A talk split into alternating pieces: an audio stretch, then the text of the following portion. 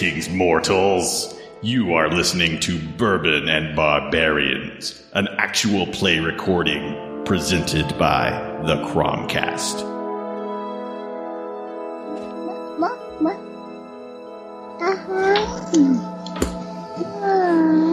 So, uh, where did you guys leave off? What do you remember?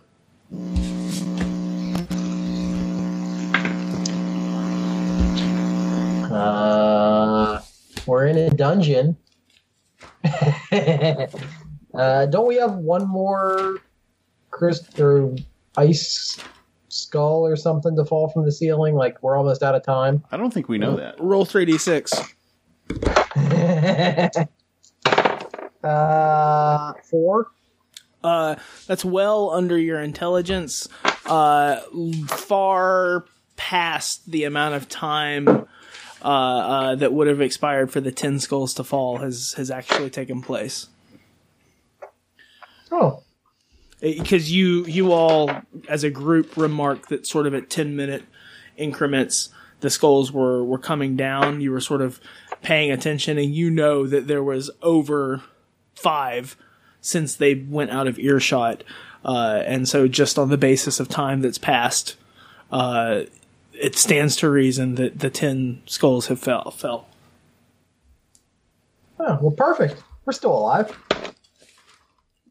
We have been exploring this dungeon for some time, and uh, we've spent the last little bit exploring this hallway. And the hallway connects to a number of different crypts, um, many of which we bypassed. It also connects to a room that is full of books that outline the history of this this death cult um, we were able to procure a viewing lens that allows us to understand this language that I think we understand is Duvan Ku or somehow related to this culture. Um, passing these books up to explore a little bit further, we went to this weird room that uh, contained some eyes, and some of us were able to enhance our abilities in this room. Yeah, there was a uh, what, like sort of almost like a, a, a like a baptismal miniature pool, or like something that might hold like holy water or something with with, uh, with yeah, font. There we go, with a variety of colored stones, uh, and that was in front of. Uh, fresco is not the right word, but like a uh, Like a some- bas relief? Yeah, like a bas relief of a giant many-eyed eye. So the eye itself was like the height and width of like a of a whole person, and within that were a multitude of eyes that would stare at you no matter where you were at. So it was kind of like this outwardly projecting lens that was like unnaturally smooth and the geometry of it just wasn't quite right. Hey, I see your your guys. I see you guys on the camera now. Suddenly, Word. Oh, that's convenient. um, then when we left that room, that connects over to a um, looks like a twenty by about thirty foot room that had a well in the center of it, and in this was the the source of these um, sonic emanations. This this lament that's been playing uh, or, or being sung or whatever that's been carry, carrying and echoing down the dungeon passages. And this thing was a giant. Uh, what's the right word? Um, he was a blob. He was a giant polymorphous blob man, and inside him you could see his his internal organs, and uh, he was singing the blues. Yeah, and and he seemed to be turned to like some sort of like cytoplasmic jelly.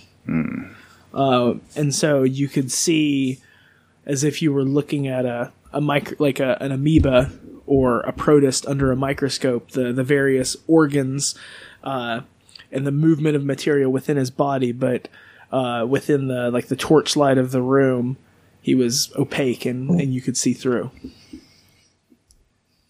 Uh, so this is the first living thing that we've encountered in this dungeon, and of course, we promptly killed it. Well, it was in pain and needed to be put out of its misery.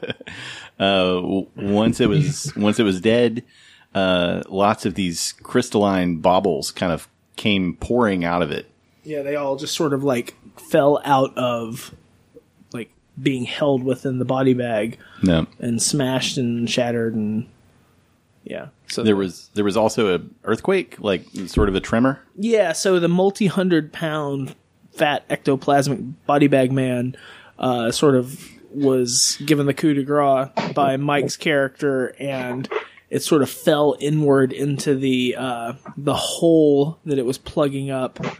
And once once that sort of like once the body bag fell within, there was what like a uh, sort of a shift and an an outflowing of air, like the air differential, and there was almost like a a seismic sort of shift that sort of shuddered up and se- seemed to emanate out of the the maw that you know this this well or this opening is at. Ma, ma, and pa. And that's that's pretty much where you guys left off. Uh, you've been collecting gear. I leave it to you to, to take note of what you've collected and what you remember from the previous adventures. Otherwise, the only th- other thing that I would say is the various baubles that, that crashed and smacked, like the clear, uh, like quicksilvery fluid that was within those, uh, sort of flowed past you T2 style, uh, and like out, like past you, the direction you came. Oh yeah, that was super creepy. You've seen Terminator 2, right, John? Yes, sir. You you could be mine. I was singing that last night, actually. Probably not a week goes by in my life that I don't think about Terminator 2. Come with me if you want to live. What's your favorite part of Terminator 2? The motorcycles and Guns N' Roses. That that shit, just I love it. Like the the that like river chase sequence and the yeah, sort of like the the shotgun that like that's the lever action and just yeah. Tremendous, yeah. I, I always loved the uh, Linda Hamill character in that one. Yeah. How she's a, a, a weirdo prepper, Yeah. like out in the desert. Hey, doctor, how's the knee? God, she's out of her head. But it's because she's it's lo- the Lovecraftian knowledge thing, right? Like she knows this uh, this thing that has driven her nuts. She's Yeah. trying to prevent it. I think we've talked about it before, but her dream sequence, or the dream sequence where it's like the the apocalyptic like Mm-hmm. nuke that goes off, like that. I used to wake up like that. That was one of those formative, scared the shit out of me things. Yeah. I took us down a rabbit hole. I'm sorry. Sorry. All right, guys. So, uh, so that's where we're at. Back to the Church of Duvan Ku. You're you're in the room where I'm gonna call him the cytoplasmic man. I've got Jelly Man written the, down. the jelly man lay uh and he's sloughed on down the down the hole that's that's a good approximation of what it sounded like The Jelly Man can. Uh, there are two doors on the other side of this room. this is true Uh, one sort of. Uh, well, they're on the same wall, correct? that's right And they're both directly opposite, more or less. They're offset from the door that we came in, which is more centered, I think. At least the way I've drawn it. And I don't have a compass. I don't have a compass rose drawn on here, so I'm not sure which way is which, but that's basically the setup yeah, that's what I have. yep and the room itself is i don't know five to ten paces this Cool. way and 10 What- to 15 paces the other way What one of those exits did the uh, silvery T1000 slide out Oh, of? it it Neither. came behind. It went like the way that we came. oh, Yeah, like it like it uh, darted. They all darted Back between our feet and like around us and stuff. Is how I kind of envision envisioned it. yeah, yeah. slipping and sliding maybe up on the wall and sort of like on the ceiling and moving on Well, I don't want to go back that way. I don't want to go where that stuff's at. Well, there's only two doors. There's one direction and two doors. Um, The one right? is the top one. Would it be north? What direction would that be Yes, approximately? It would be according to your uh, to your general senses. To you as the mapper, the explorer of underground Lars. I've been I've been in situations like this before. Never quite this unpopulated. Usually skeletons. You've seen a, a butt ton of those. That's true. But usually they try to bite you. Innumerable, even. Innu- yeah, without number. That's what that means. So Gregory thinks maybe the door to the north, or the, the Uh, northernmost door to the west. Either's fine. I mean, honestly, without without knowing what's behind them, one is as good as the next. Are they so open passages? They're open passages the way you drew them. They right? do seem to be. Yeah, I mean, you're still sort of central and on, like the the pit separates you from the door, so you Right. can't necessarily get a lot with your your lantern light. Okay. But uh, it does seem as if it's not like a door into another room. It's something that's like you can see like a shadowy alcove that leads on. Got it. Okay. Uh, well, let's let's be very careful around this well as we go. Um, and what say we send? Um, what say we send Alaric first? As usual, I will accept the duty bestowed upon me. Uh, and I'll stay behind and make sure nothing gets us from behind. All right. So we have the Ironborn with the with the uh, the infrared, the dark vision that's leading the way. Uh, and so dwarf, Don't forget you, my super cool beard. Are you taking the uh, the the northern alcove or the slightly more southern alcove, but both heading in a westerly direction? I will lead the way so we can use the southerly door. Okay. Luke's giving me beer tonight, and I think it's because he's going to kill us. So the Ironborn continues down uh, the path, and the the other two party members hang back. This passageway is not necessarily as long as the previous passageway, which is to say, after about uh, twenty paces, and which is kind of the extent of of sort of like lantern light shining down the tunnel, you can see a stone door immediately in front of you, John or or Alaric. So you can see uh, a stone door that's in front of you, and the pathway branches like a hard right angle to the left, which is to say south. So sort of in the opposite direction of the the other uh, the other uh, tunnel that you went down. Uh, let's let's go. Unless you want to go back and fight T one thousand. I agree. Let's keep going. Uh, I think going back is a mistake right now. Okay, so uh, Alaric, you're at the uh, the door that's in front of you. Uh, upon closer examination, this heavy stone door, and you can tell that it's heavy just by like the fact that the stone itself is near entire. There's only a handful of blocks that are put together to make up this door, so it must be f- fairly fairly sizable.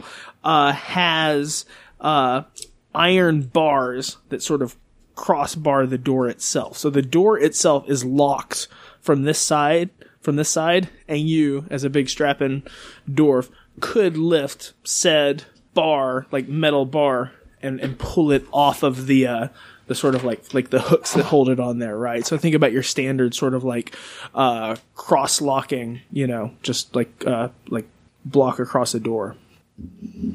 I will open the door if my brethren are prepared. I can. Oh help. yeah, I, I'm I don't ready mind. for this. I can help you. I can lend a hand. Excellent. I'll put the the lantern down, point it generally in in that direction, and uh, help my comrade here. Okay, so uh, you uh, you two are lifting up on this bar. Probably either the dwarf or Berzon could like single single person like like manhandle this thing and just like just really wrestle it out of there. But it, it's hard. This thing is heavy. Like you couldn't you couldn't say wield this as a weapon. This is this is a big ass like iron uh, uh, bar. Uh, but you're able to get it off, and then so you know knowing that the door opens out towards you, right? And so you're able to uh put your hand in a recess, and the door itself swings fairly easily, much like the other doors that you've seen here. Given the the the size and, and scope of these stones, it's pretty am- amazing that they're not like like going crazy with squeaking or like like stone dust that's worked in there that sees them up. It, it moves freely, so you're able to pull the door open. You would think these death cults would go cheap on hinges, but no, no. Yeah, yeah. They They get- they've got graphite on them to Yeah. make them nice and smooth. They they they go for the nice stuff. I appreciate that. Yeah, at Cult Depot. Should we should really like write that in our in our uh, five star review when we're done with this place? yes. I am going to try and put Rebecca down. So if this is an okay spot to take a small break. No, I think this is great, man. Okay. All right. Sure. I'll be right back.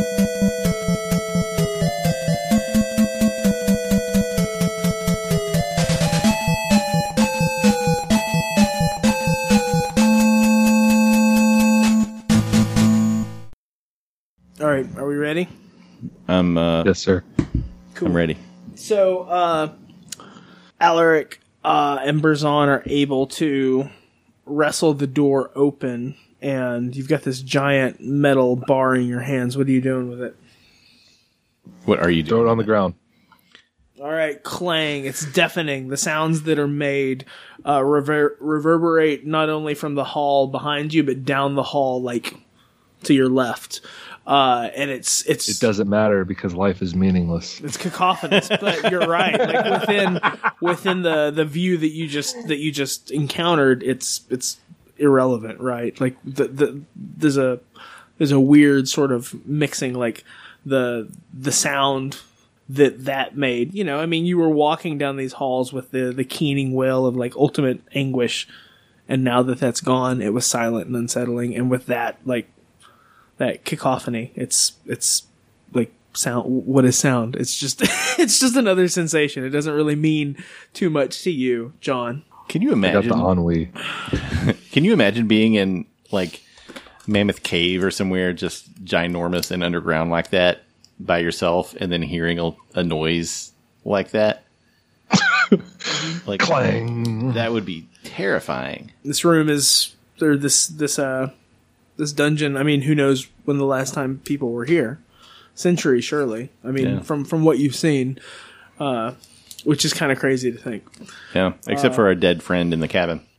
so you you are able to push the door inward uh, and the three of you are standing around and i assume that you have the the lantern that you can shine therein.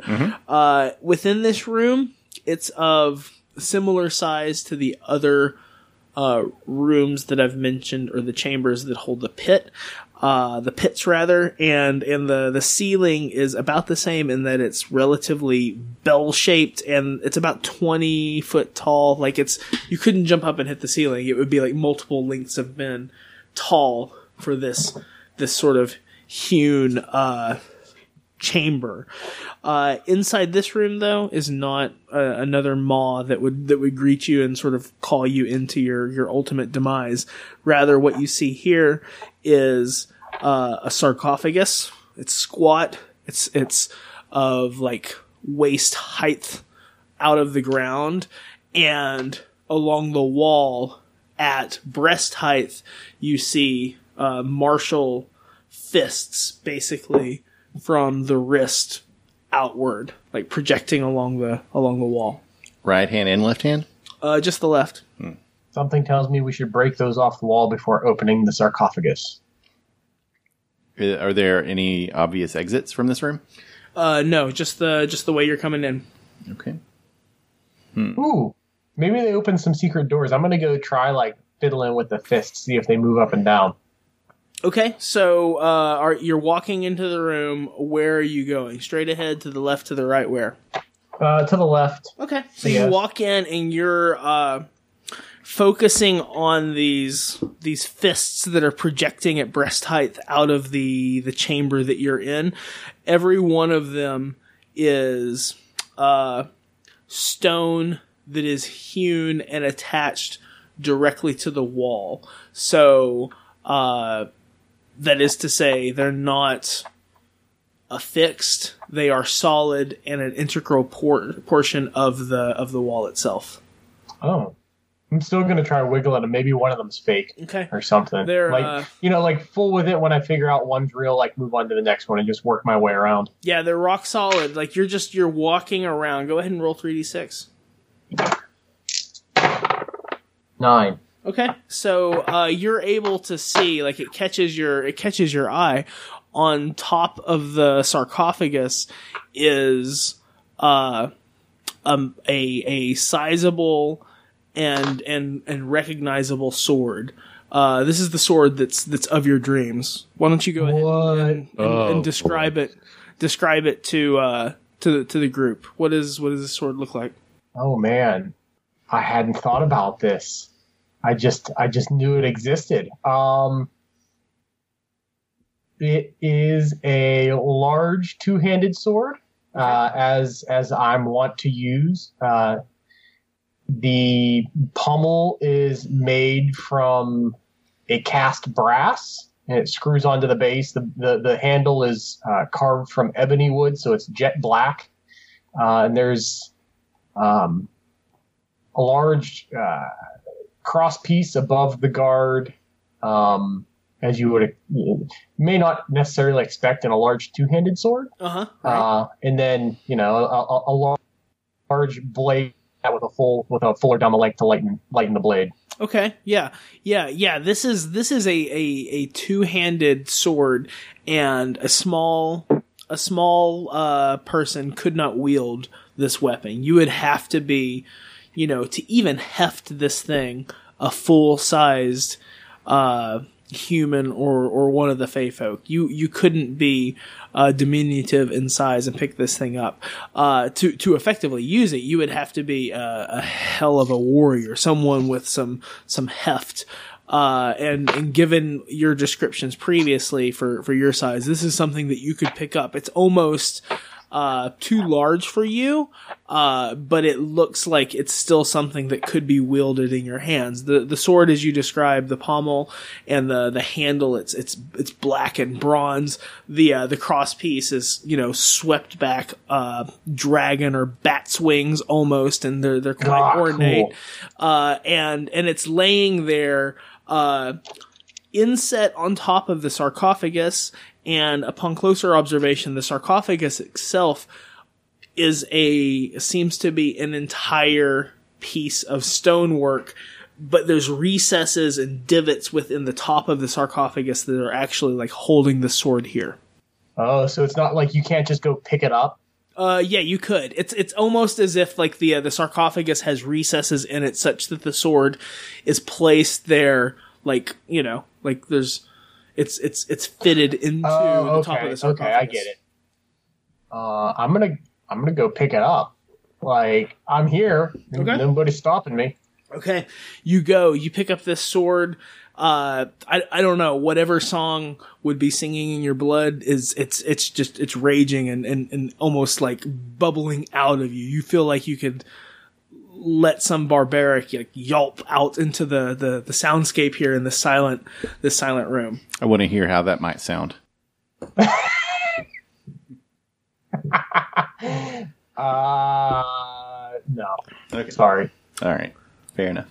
my children are sleeping. There's Yeah, no barbaric yops.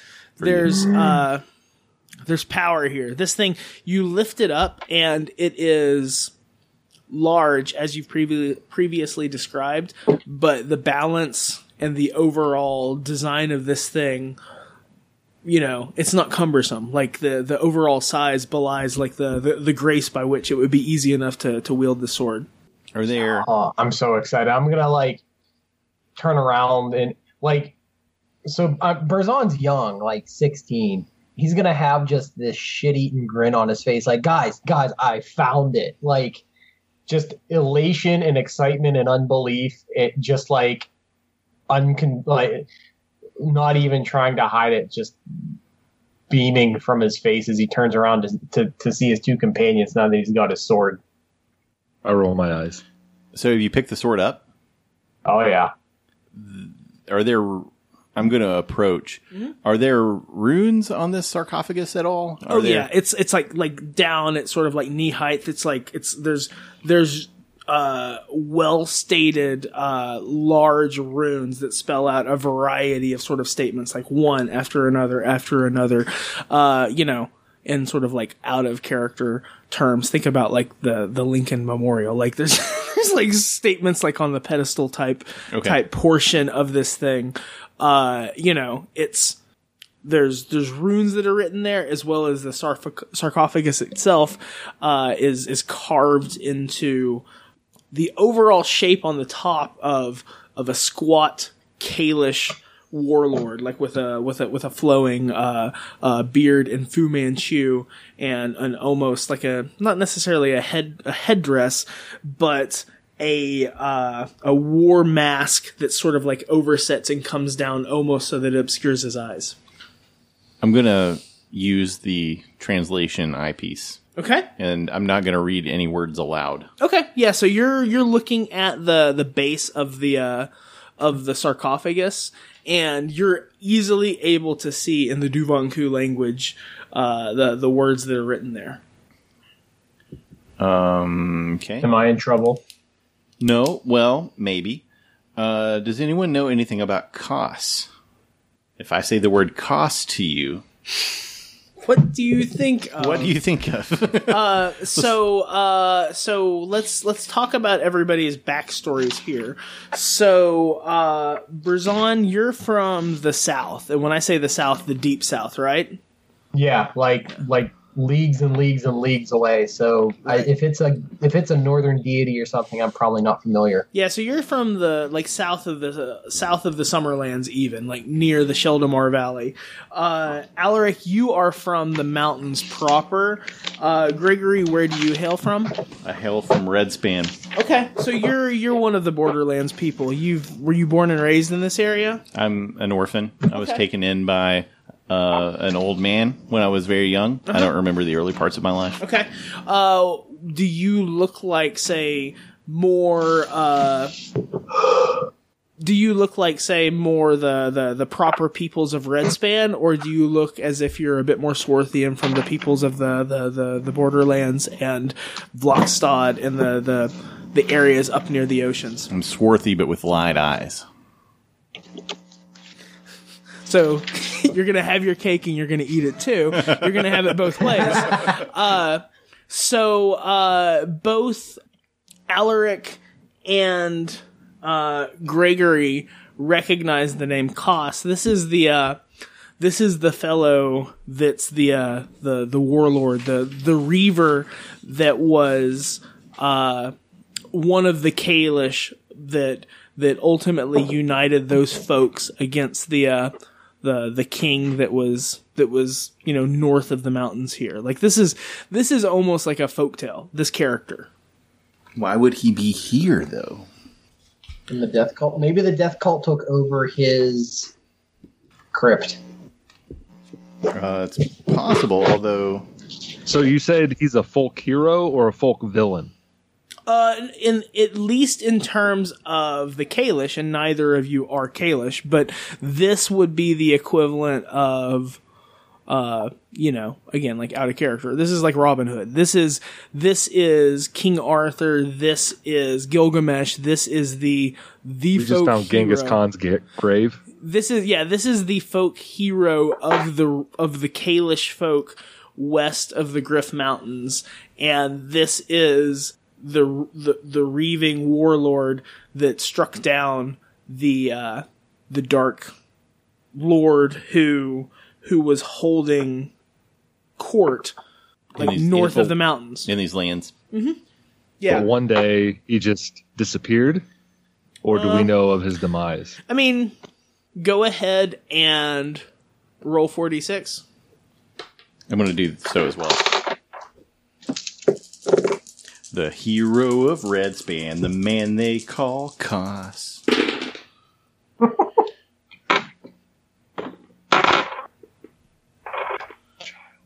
I rolled a 17. Becca threw all my dice. My intelligence and wisdom are 17. I rolled a twelve. Okay. So uh, that works for both of y'all in as far as it's under both your intelligence and your wisdom.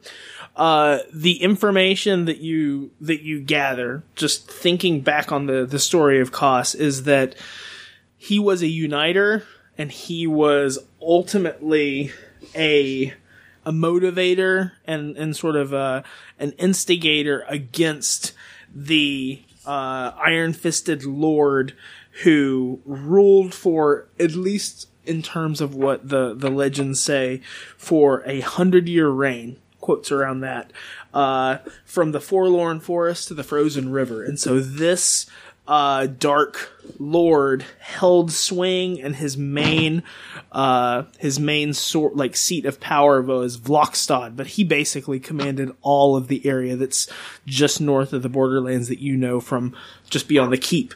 Uh, and he was he was struck down, but it wasn't at just any cost because after the uh, bloody handed took the uh, actual left hand and, and pierced out the eye of the Dark Lord, he disappeared, you know, from from from the story. So it's it's one of those kinds of uh, sort of like legendary stories where the the hero sacrifices himself for the for the greater good, and perhaps you know he had to like imbue some of his own energy into the like the, the the killing stroke that pierced the eye into the skull of the dark lord something like that that's at least like what you heard as a child back when back when you were in the mines alaric Mm, that is cool.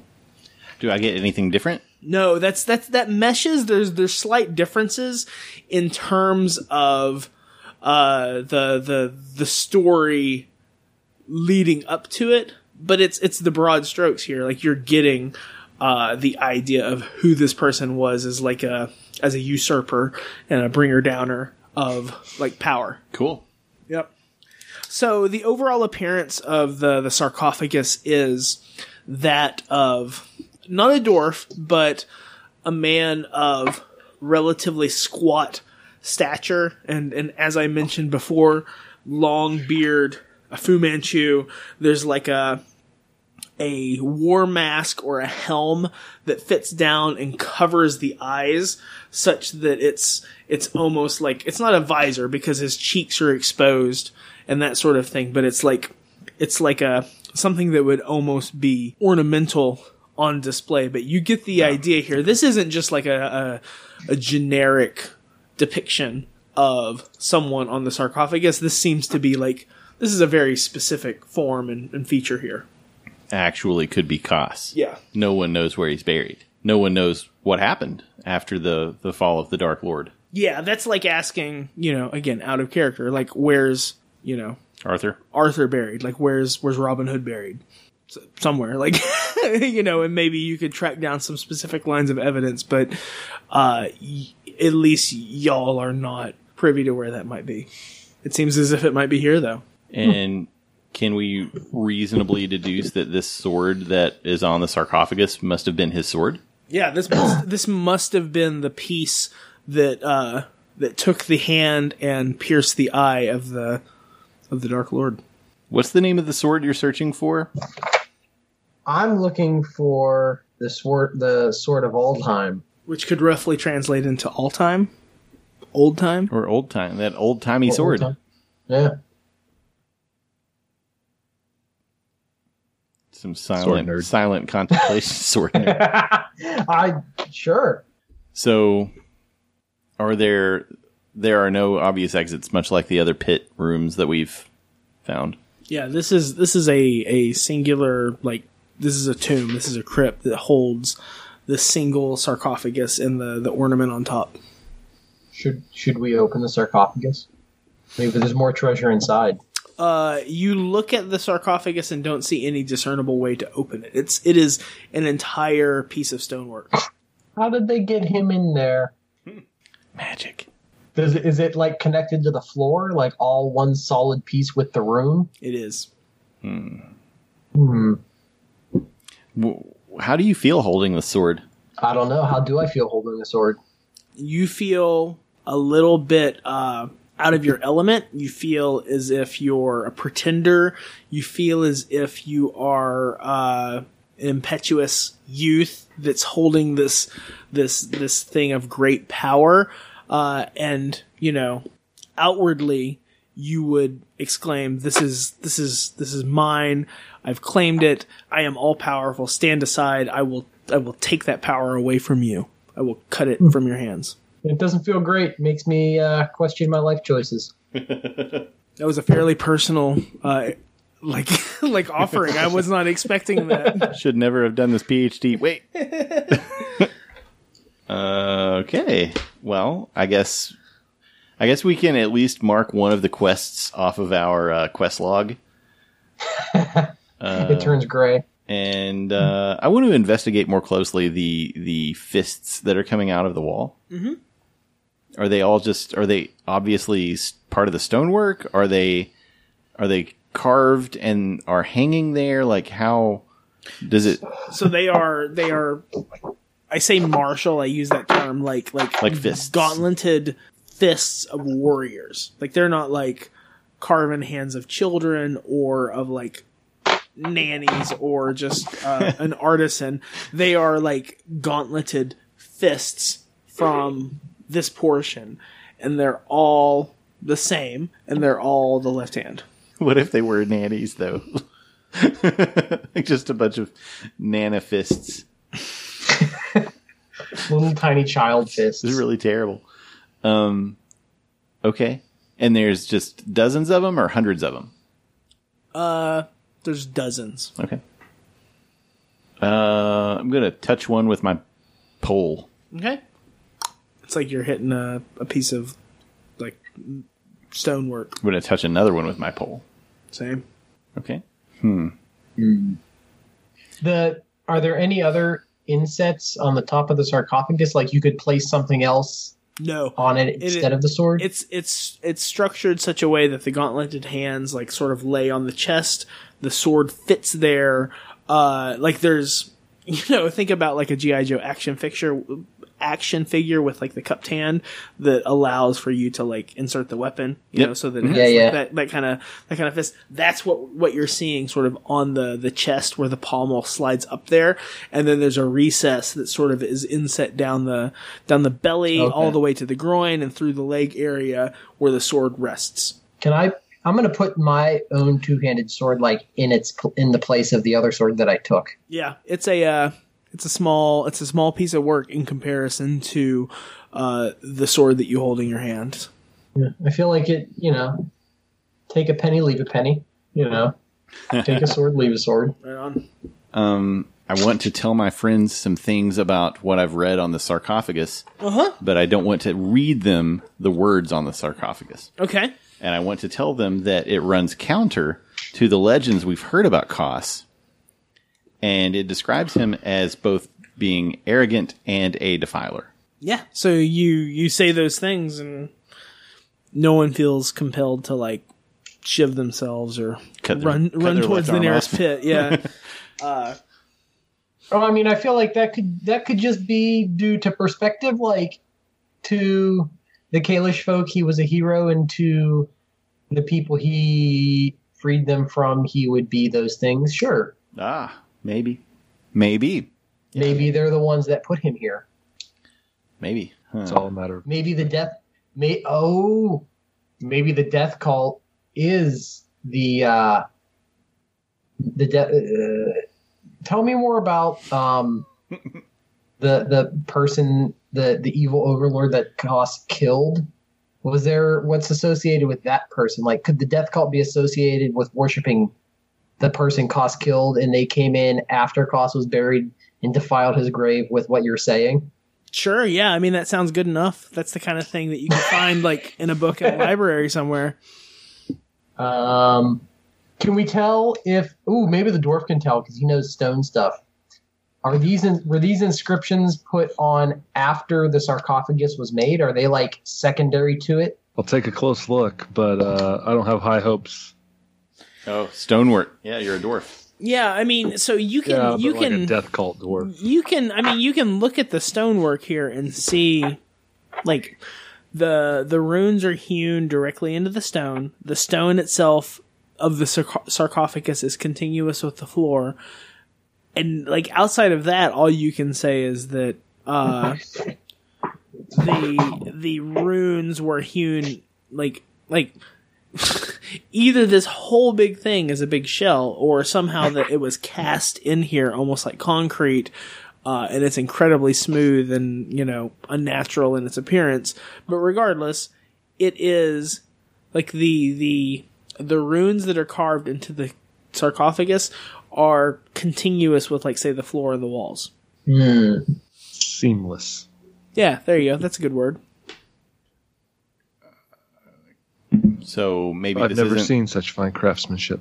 you you have not and i mean that that's a, Crafts that's a, like those that like we've talked about that previously the the the the eye that holds the multitude of eyes the uh flowstone s- skulls upon your first entry into this area i mean even the damned like moose head in the uh cabin and the weird water clock all of that belies the uh the fact that you're here on top of this cold like butthole of the world.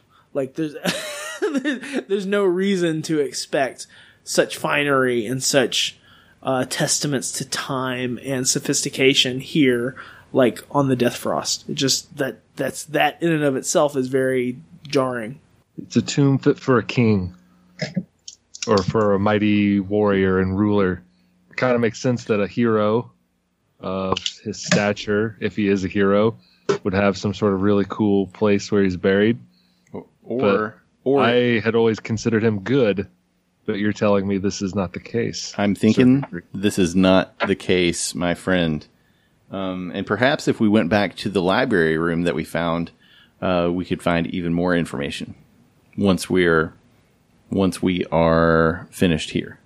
What was the part of the story with our friend here that involved his hand? He imbued some energy from his hand into his vanquished foe. Is that what I remember you saying, Dungeon Master? Uh, no, he just he just took the hand. He took the left hand and pierced the eye of Took the, the Dark left hand. Lord. Yeah. And did we find a bunch of left hands at the start of this venture? You've seen you've seen various pieces Hands. of pieces of art with Dark Lords missing left hands and having, you know, a a cowl pulled low over their face and Didn't the sword is a set a bunch of hands on fire though? yeah yeah yeah they were all left hands. This is a motif. It should be a twist top. I think. Maybe. I bet all the cultists, if we ever find them, are missing their left hands. I bet that too. I bet that's the sacrifice you have to make to join the cult. And a left eye. I bet. So if the cultists take left hands, do they take left hands because this guy took a left hand, or they follow the guy that lost his left hand? You think that info will be back at the library, Gregory? Uh, perhaps. I'm not sure. Then I will follow you to the library. Are we finished in this room? Do we want to look more it's closely? a spooky sepulcher, so yeah, I'm out. Okay. I want to open this sarcophagus, but it doesn't look like we're going to be able to. So I'm I'm cool with the library. We could use more information. Also, we could get some books to burn to toss down a hole. So No, we're not burning fine those. No, no, no, no. We're not burning those books. we could burn one That, book. that- no, that's what Death Cult members do. They they start with one, and then it's ten, and then it's a hundred. So no. We're not going to make a big pile of burning books. We just want one. No. Maybe. Oh, fine. Maybe one. there's something else flammable in there, like some wood or mummies. or mummies or hands. Um, yeah, I'm not seeing anything else. There's no other text in this room, no other runes or scripture. Nope. You're going back out like uh you can go out the the chamber that you've entered. And you can go back out the way you came, but then there's the path that leads southward that the cacophonous sounds echo down whenever you toss the, the, the iron bar aside. And then the library lies back the back the way you guys came. To the book depository. Maybe I've drawn the map incorrectly. You have What to am I- you have to take them looking both um, to see if the map looks anything remotely close. Do you want me to come over there? No. Okay. I mean basically that. Oh, okay. All right. I misunderstood the turn.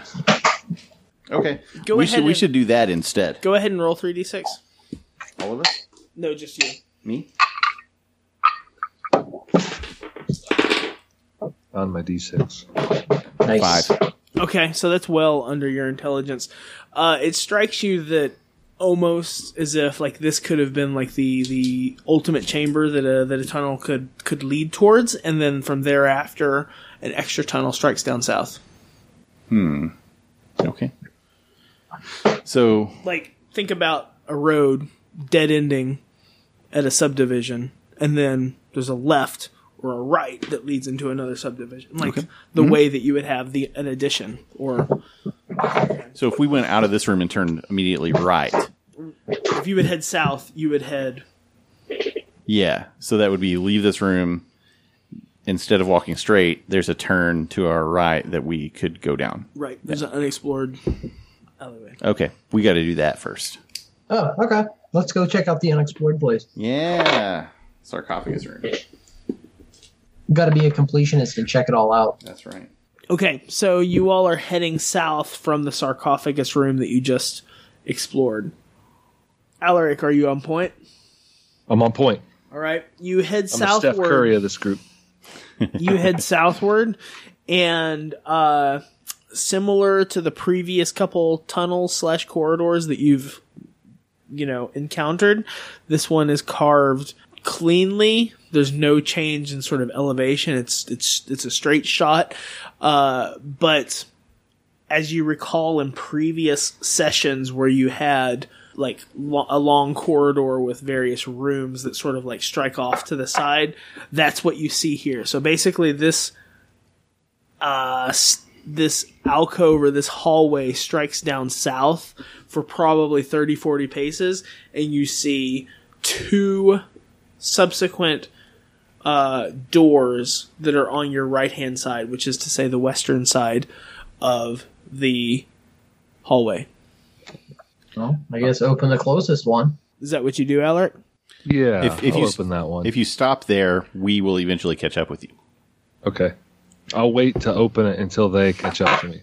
Okay, so you go to the next uh, room. It's probably 20 paces down south from the room that you were just at. Uh, the the mechanism on the door, which is to say the iron bar, the crossbar of the stone door, is exactly the same. They're they're uh, remarkably similar in that they like they could be sisters to one another.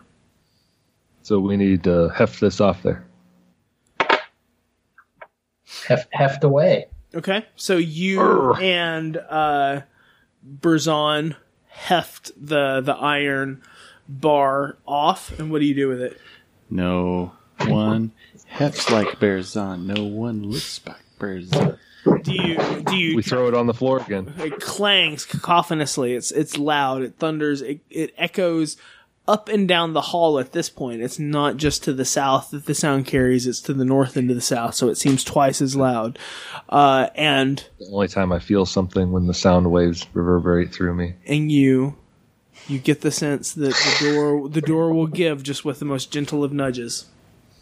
If we get back to a pit room, maybe we should toss this pole down there. We could hear a clang or a splash. Oh, good call. We don't need to see it. We can just hear it. Truth. I like dropping the iron bar, so yeah, I'm in. Eh, let's check out this room and maybe the next one, and then and then we could do that later. I'm in. I'm going in the room. All right, so the door it gives way silently. Uh, the darkness beckons to you, Alaric. It's been it's been waiting for all of eternity prior to your birth. It's it's there welcoming you now as you step in towards, you know, your ultimate demise. I don't know question mark on the end of that statement, uh, but it the darkness is welcoming. Comforting. I mean, you you have infravision, so I, I can see that. Okay, so I'm in the room. Are they coming in too? Yeah, so Well, yeah. you step forward. Is it beckoning to us? Uh, you have a little bit of the flickering lantern light, so there's a glimmer of hope in terms of the the recesses of your soul. It's always darkest before the dawn, you guys. So We're just like trading quips as we're down here. so Gregory and Fire Berzon step into the uh this room. Uh what you're seeing here, it's similar in the design in that the the dimensions inside the room are exactly the same, but central within the room is not a sarcophagus, but rather uh a low, like low sort of like pedestal base that holds like three canopic jars, like three urns are set almost on like a sarcophagus. I'm sorry, not three, two, two sar- uh, two jars.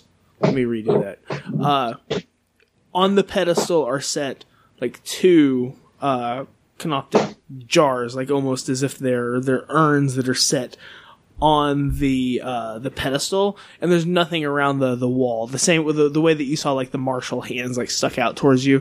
This is a bare room. so was he mummified then? Are these? Are we assuming that there's going to be like in, innards in there? Uh, I don't know. So like that. Okay. Yeah. Uh, is there are there runes or or There text? are. Okay. So at about breast height, the same the same height that you saw the various outcarved fists in the previous room, Mm-hmm. you see at breast height a series of runes that are etched into the wall.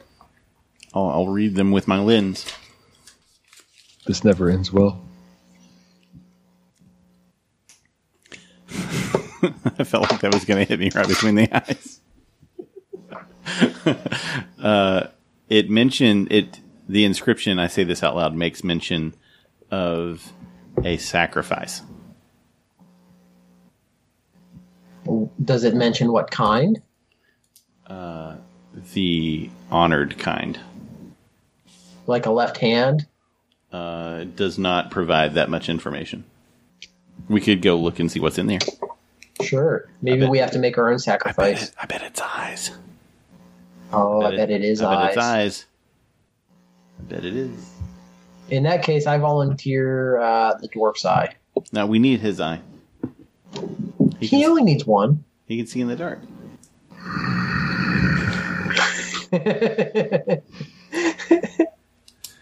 And he's he's short. He fits in most overhead bins. uh, let's see if there's eyes in those jars. All right. If life wasn't so pointless, I'd murder both of you. So who's walking up to the urns and who's popping up the tops? Uh, let's let's all walk up, Larry Curly and Moe style, and um, I don't know. Let's rock paper scissors Uh, in, in real I'll life right now. volunteer. I Let's do it just right now. No, no, no. Let's do this on three. Shoot. Okay. Ready? One, two, three. I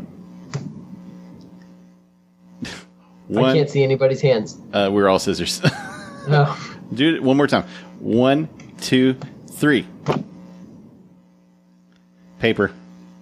Oh, rock. You're opening them. Okay. I will open them. Okay. So you're opening. You can you can only conceivably open one or the other. So Oh, I can't like get a hand on So- each lid and like open them simultaneously. roll a die and tell me if you get even or odd. Okay. Uh, odds. I got a one. Okay. So you walk up to this like uh this jar, this this uh this holder of of remains, this canopic urn, and you pop the top. Uh, let me send this to you, and I apologize if this is going to take a second. I don't know that word canopic. Full of Miller High Life. I've been canopic before then. So, John, you should have a text arriving from me. Okay. I'm sorry, Mike. Actually, all Oh. of y'all should have a text. Uh, my tech, my I'm my phone is plugged in in the other room. oh. Should I go Well, when get I it? receive it, I'll tell you what it says. No, uh, Mike. Is, is so it different for it's each of okay. us? It's okay. So, Mi- I, I just say that because it was at one percent, so I didn't. It's all right. I had to. so Mike, you you crack the top on this urn and you you look within it, and what you see is essentially a human eye, and Do you want me to show him? it's a, it's all right. Uh, you look within this urn, and what you basically see is a human eye, and affixed to that, welded to that, somehow attached to that, is about ten inches worth of a reptilian snake-like tail Huh? and it's coiled. It's coiled Yeah, that wasn't the what I was expecting. Is it going to jump out at me? It doesn't yet. I'm going to stab yet. it. That that shit's unholy, and it it's got to be destroyed. Okay. What are you stabbing it with? Uh, my big ass sword. Okay. Describe how you're taking the two-handed sword and fitting it into a small urn that's like the size of like a like a, a milk jug, and and stabbing the What's the eye. if? I, so is the top not wide enough to admit the sword? Uh, It's sure it is, but the sword itself is like five feet tall, and you're not like a giant, so it would Right. be. Uh, Just, I'm gonna just like give me flavor gonna- here, dude. All right, I'm gonna go. Is there enough room to stand on the little pedestal that the thing's on? Sure. I'm gonna stand on the pedestal, like legs a spread. I, I get. I suppose my like arms over my head. I'm like mimicking it for the folks at home, uh, and you can't really see it. Like arms over my head, this big ass sword in front of me, and like trying to wiggle the tip down into it. And when I get it, like just shoving it down into this eye thing. Wiggle the tip. Shoving it down. Because I, I assume once I get the tip of the sword in the neck of the urn, then it's just a matter of pushing it down. Because you know the urn will act as a guide. I It'll, mean, uh, it'll so- break the urn, right? So Like, yeah, so think like think about this. Th- think about a one foot snake curled up in a coil, and then now you take a six foot sword and try to stab the head of that snake.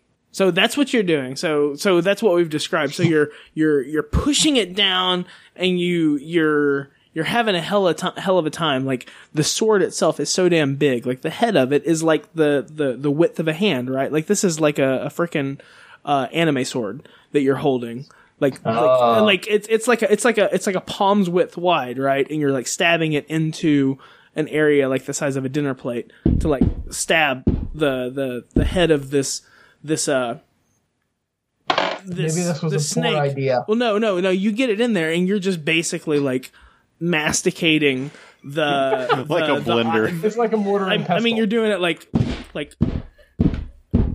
over again, and basically you uh, do a rough chop of of of like an onion bulb into like eighths, and so you're Okay. able to sort of like like melt like get it into bits and pieces. perfect. Was it alive? Never, I don't never know, but it's not now. wolf. It never seemed like it was. Hmm. The sound effects really sold it for me. No kidding. Yeah, I'm. I'm scared. That's the that's the kind of shit that comes alive. yeah. Got to get ahead, got to get ahead of that.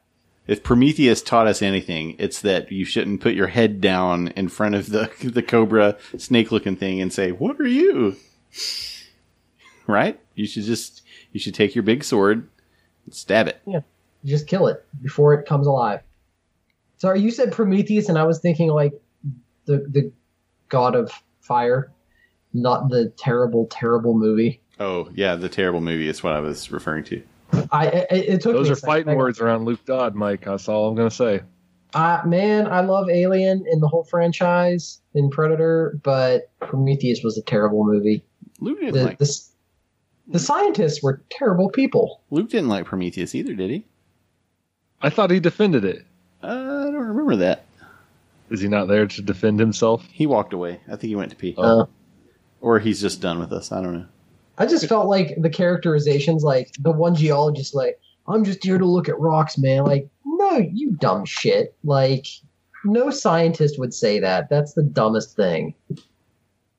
I You went stab it. say I'm here to look I at s- bugs. I stab it. I stabbity stab. Uh, I'm pretty sure any scientist, regardless of their profession, if they ended up on an alien planet for the first time, would not just be concerned with only their profession. There's a mo- there would be a modicum of curiosity about anything else. True. Luke is back. All right. Also, they could have run left and right instead of straight forward when the big thing rolled at them. So you've chopped up this eye snake, this eye viper, this iper. I like that. That's a good name. Yeah. I did. Let's open the other jar. What is I'm gonna uh? put my big are sword away because I don't think I need it. Well, we're I'm terrified because I don't know what was in there. right? So you're basically holding a lantern, and you see Berzon uh, take the giant magic sword of all time and like stab it inside of this this urn over and over and over, like Cre- with legs askew. Creating Greyhawk's first ninja blender. That's right. I'm gonna after I'm done with it, I'm gonna turn to them like, guys, I took care of it. What was it? Uh, and then I realized that I didn't actually tell them what that was in there, so I'm gonna I'll hop down and like upturn the urn and dump the bits out onto the table. This this was in it. No, it's attached like to the floor, Oh, like similar attached. similar to the sarcophagus. This is like one entire like piece of stonework. Uh, well, come look then. Uh, I peek my head over. What do I see? I shine the lantern into it. Uh, you see an eyeball that has been perforated and like you know think about like an orange if you took like your your pocket knife and like did a, a major slit down the side of it like you see that as a as an eyeball and you see bits and pieces of like a of a snake's like a like a death adder's body like chopped up That is Those were- curious. Those were attached. That I- was one thing. That wasn't two things, I've never seen anything like this. right? That's why I killed it before it became alive. Thank goodness. Uh, I picked the lid up from where he dropped it on the ground when he did his two handed death plunge, and uh, I put it back on that urn. okay Oh yeah, good idea. That way it doesn't come out. I think it's, I think it's dead. I think That's he took. I- sound logic That, that who knows with that kind of thing? It might come like come back. Uh, there's sometimes they come back there's nothing else in this room other writing Well, or There's the other There was a second well, urn. beyond the other urn. no just the the writing that i described Okay. earlier Uh, I will uh, hastily kind of remove the lid, like do a sidestep Mm-hmm. to the other urn. Lid, lantern. what do I see? You're looking in. Yep.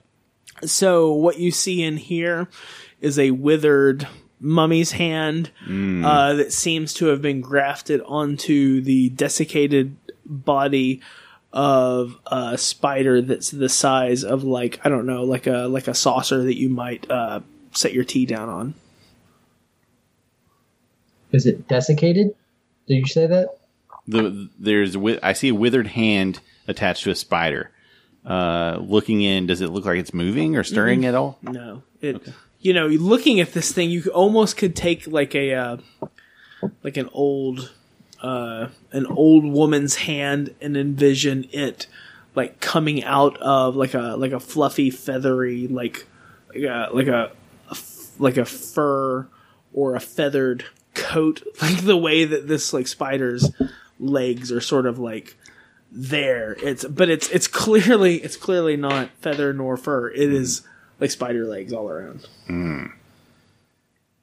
I don't like that. It's it's not good. Uh, I put the lid back on.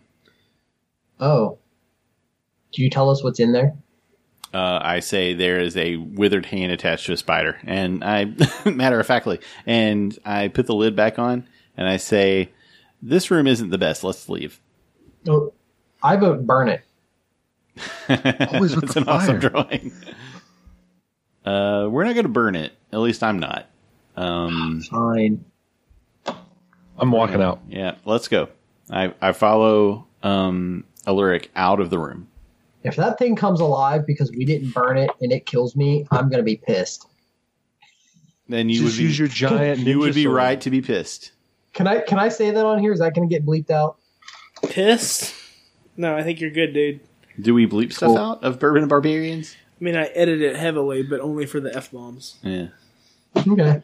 Embarrassing. I'm, I'm gonna be I'm gonna be upset if you kill me because that thing kills me. Fine, Uh, let's you go. would be you would be right to be upset, but Clink. You set, you set the put the uh, lid back on. you set the uh, the jar back on top of the urn. I turn to leave. I follow Alaric out of the room. All right. Berzon, oh yeah, I'm coming. I don't I can't see without your light, so I'm not getting left in the dark with that thing. Okay. So uh, to the north lies the path that you've tread, and to the south lies the path that you've yet to tread. And so, just as a reiteration, you have another room that's discernible, like to the south. So there's there's an unexplored room in front of you, and then back the way that you've come is, of course, all the materials you've seen. What is with these people in the eyes and the hands and the creepy crawlies? uh, death cult. Swords. You want to go open the other door? Sure. Let's go All right, together. I'm point. I'll go open the door. All right. I'll walk between Alaric. them, and I'll hold one of their hands in my left hand, and in the other, I'll hold the other hand. Alaric, you walk up to door number three. Door number three is uh, similar to the previous two. You're standing in front of it, and basically, I guess the the thing to describe here is that the entrance into this room is remarkable in that it looks exactly the same as the previous two doors that you've encountered, but to your south, uh, which is to say further down the hall, another like 10, 10 paces lies an end to the tunnel and there's a room uh uh like or there's a door I should say that is uh clearly hewn with runes that are like the size of of like chest height. They're huge. Like like that room is different than the room that you're standing in front of, but the the room with the crossbar looks just like the other two that you've that you've previously looked at. Yoink, clatter. All right, it thunders, much to the same uh, uh, uh, situation as the previous iron bars. You guys throw it down, and you're able to push the door open. Uh, inside this room lies something that's different. Uh, a bright bronze lamp hangs from the ceiling, uh, like two lengths of a man above a sarcophagus that is shaped like an ancient city. Uh, so to to better describe that, basically, whereas in the first instance where you saw a sarcophagus that was like clearly like chest height and it was hewn in the shape of a man and it looked like it was you know going to hold a body inside, this is the same dimensions. Only the overall shape is uh such that it's like crenellated and it looks as if it's like multiple uh sort of like multiple story buildings. Give me just a second. Hmm. That's different. I have a question when you're ready. Go ahead. Shoot text. Uh, does the city look familiar, like in terms of its layout or or mat, like, or is it just a seem to be a generalized city? Mm, it does not look like Redspan. Okay. Do any of us recognize it? You don't. The room itself is of similar dimensions. And again, there's the uh, the bronze lamp illuminating this sarcophagus. That's what you see, like upon standing at the entrance to the room. The lamp. You said that's two people high. Yeah, like ten or Like- 20, 10 or fifteen feet, like high above you. Uh, if it's still burning, then it's either a magical lamp or somebody has been here. It must be magic. There, there's no trace of anyone. Uh, in that case, let's go get us a magic lamp. How do we? How do you? How, how do you think we could get it? Well, my expertise is more in magical uh, texts and grimoires and not so much artifacts. But I would assume that you just avoid the flame and grasp it firmly. It was more of a question of how do we get up 15 feet to get it? Ah, Gregory is not not much for nuance. I I appreciate the uh, exacting interpretation of my words. Sir, I, I'm here to help. Does it look like is it on the chain like secured on the chain or does it look like we could like lift it off the end? Is it on a hook? Uh, you can't tell from like your vantage. You would have to get closer and like really study it. I mean, it is a lamp suspended from a chain, but you can't tell. Like, think about like a like a lantern hanging from a from a hook, fifteen up, fifteen feet up high. I mean, if you had a set of binoculars, you could see like exactly how the, the Yeah, rings were matched there. But it's it's not. uh it's it's n- it's something that's sort of like hanging there. Are there any runes carved into the walls or, or into the artwork? Yeah, certainly. On the back side of the the room, there's the exact same sort of like scrawl of, of runes that you can that you've encountered in the previous rooms. Uh, I take out the translation item. Okay. That's super handy. Oh. Well, okay. It makes mention of a woman who created what is referred to as a uh, more or less a slaughterhouse, but she's also referred to in terms of uh, her aspect as a, uh fertility goddess, a fertility deity. Oh. Is this referring to Marzana at all? I I don't know, but I I I could surmise that that might be true. It certainly sounds like a goddess of beginnings and endings. Though I'm I am loath to read the actual text as uh, as written, given our last uh, experience. Sure. Is it uh what's the context? Just like describing her in general or is it specific to this room?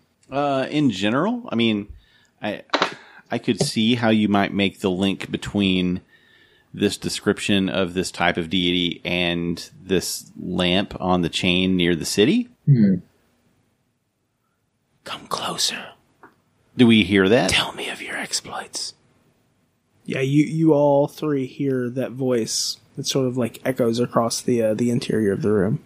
Do we, but we don't see a uh, anyone else with us. Uh, no, Where does the voice seem to be emanating from? from the room itself. So everywhere, it's just echoing. It's a circular room, so so what's coming at you all standing like in the entrance is that is that sound. Uh, and so there, there's there's this mock-up of the city, this model city, and a lamp suspended above it. Is the lamp above it? Did, did I misunderstand?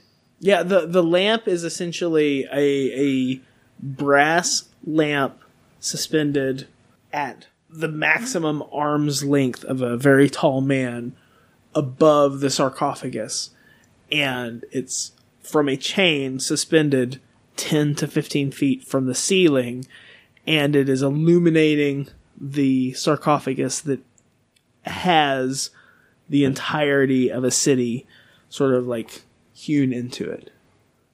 Oh, so if it's sorry, if it's like at the far arm's reach, then if you like took a uh, a high jump and like jumped up, presumably you could grab it. Well, but this voice just spoke to us, so someone is here with us. Sure, sure. Unless this is an illusion, and I don't think I'm powerful enough of a mage to determine that. I'm just wondering if we like wink it out, if the voice will stop. Or will that release something? Um, Oh, I, s- I say unto it, We've come to this place in search of knowledge, in search of treasure, in search of weapons to avenge our loved ones. But you've accomplished so much. Have, um, have, have we? Have we? Tell me of your exploits. We've Go been, on. We've been mapping the tomb. My my compa- compadre compatriot here has achieved his goal of finding this magical sword. Isn't it nice? The sights you have seen. We've seen a lot of tunnels. Is this I picked up a sword. I touched a magic piano. She said this necropolis. Is she? Are you referring to this tomb? It is a thing of beauty. I don't know about that.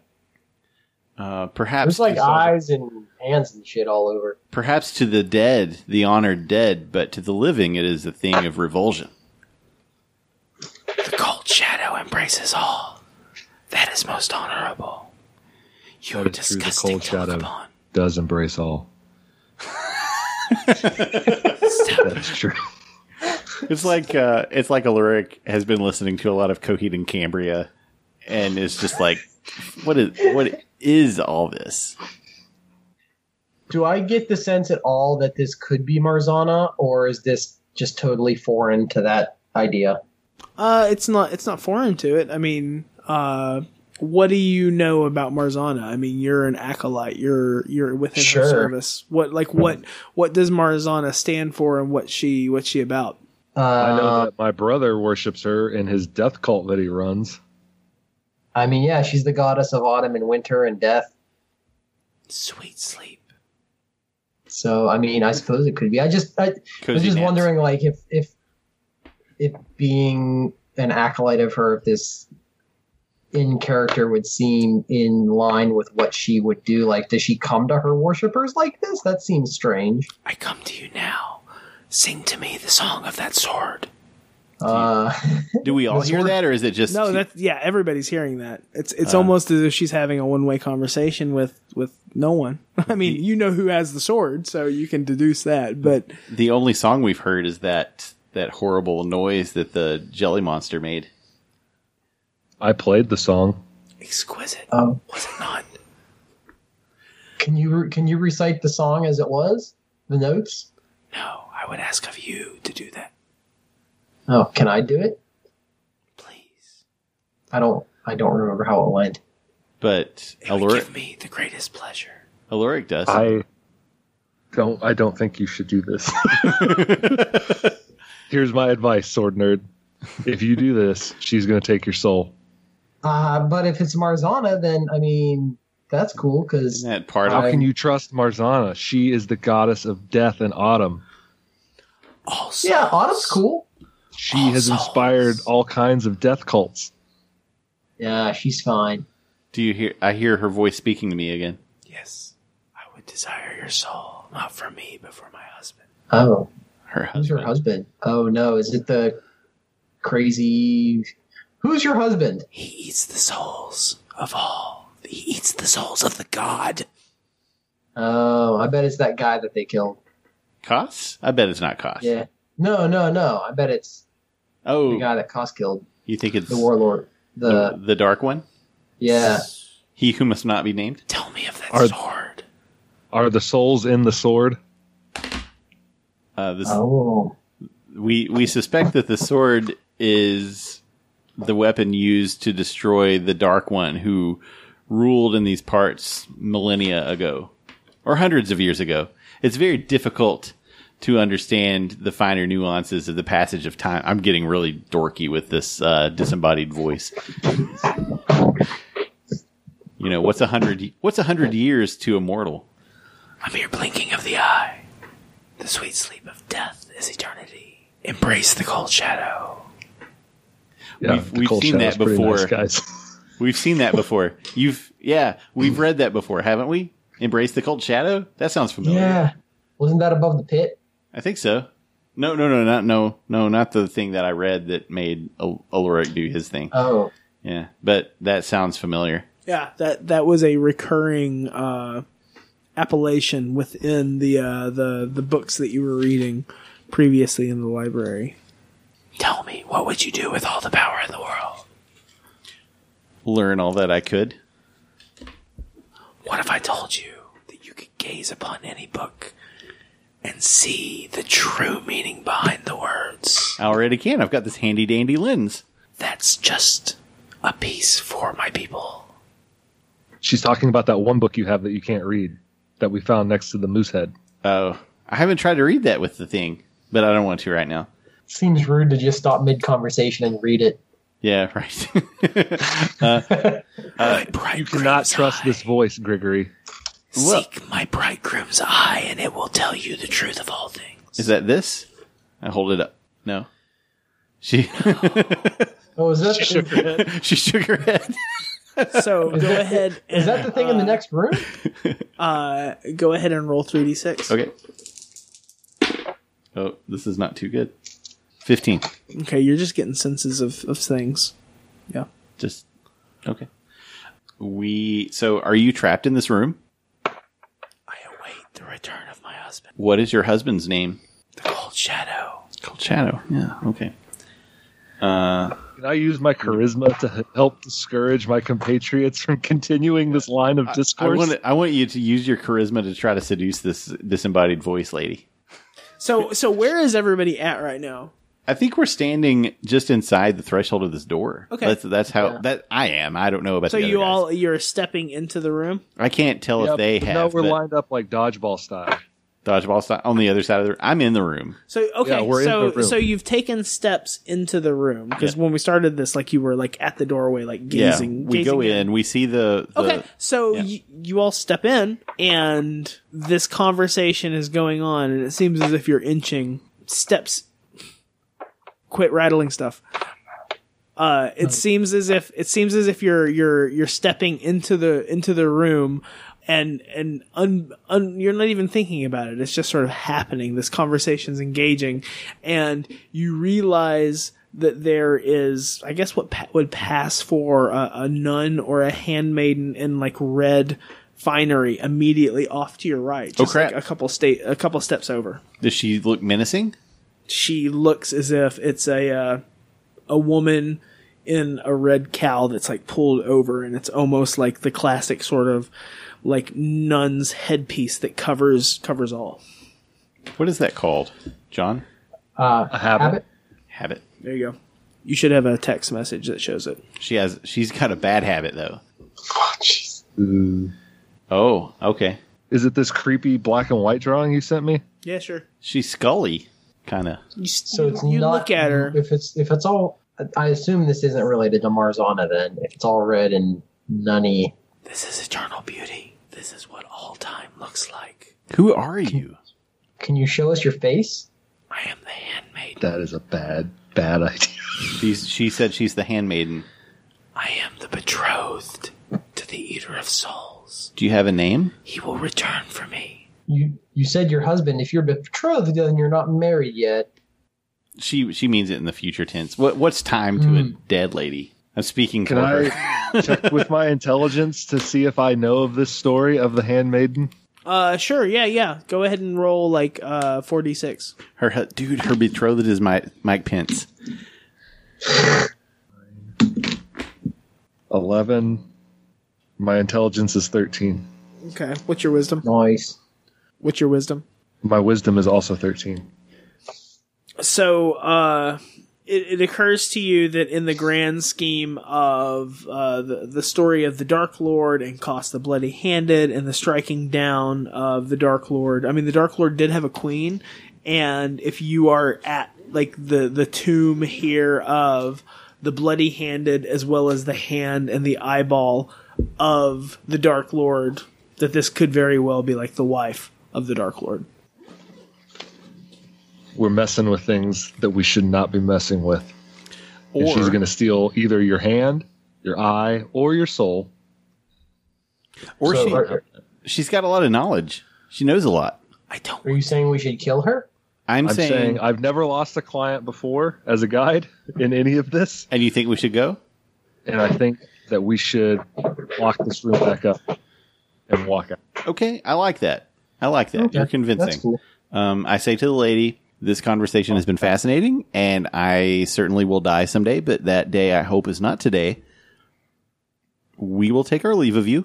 Good luck with the wedding. I hope it's beautiful. Adieu. All this time, I am I am sort of waving my companions backward and backing myself out of this room. I'm I'm gonna say you seem like a nice lady, but yeah, I'm I'm gonna go with them. They're they're alive, and I like them, so seems like a good reason. I make the sign of Velis as I leave. and I say to her, uh, to each sunrise a sunset, and to each life a death, I bid you adieu. And clang, just shut this door. You do that. You see the red robes sort of disappear up against the wall from whence they came. Creepy. You shut the door, Yep. uh, and are you hefting the bar and replacing it? I like that idea. Yes. I'm going to put both bars on it. You're going to go back and get the other bar? I think one's enough. no, no, I'm just kidding. Uh, okay. So, well, I, you- I'm going to be learned a lot. honest. I did not expect you to heed my advice. Really? Yeah, I you thought, I was going to ask were- her for a hug or something? I, th- I thought you guys were going to keep going for it, and I was going to leave you there. I, I mean, she's super creepy. Came out of nowhere.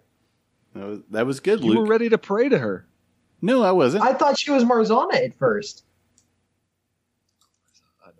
Okay, so if we are out of this room and we turn right down this hallway, does it continue on? Yeah, southward ten more paces is the dead end to this tunnel, and that door, which is of similar size and scope as the other doors, does not have the crossbar, but what it rather has across it is are massive runes that are like at chest chest height and and and are of the scale that you like they're like arms width and and head to t- head to toe.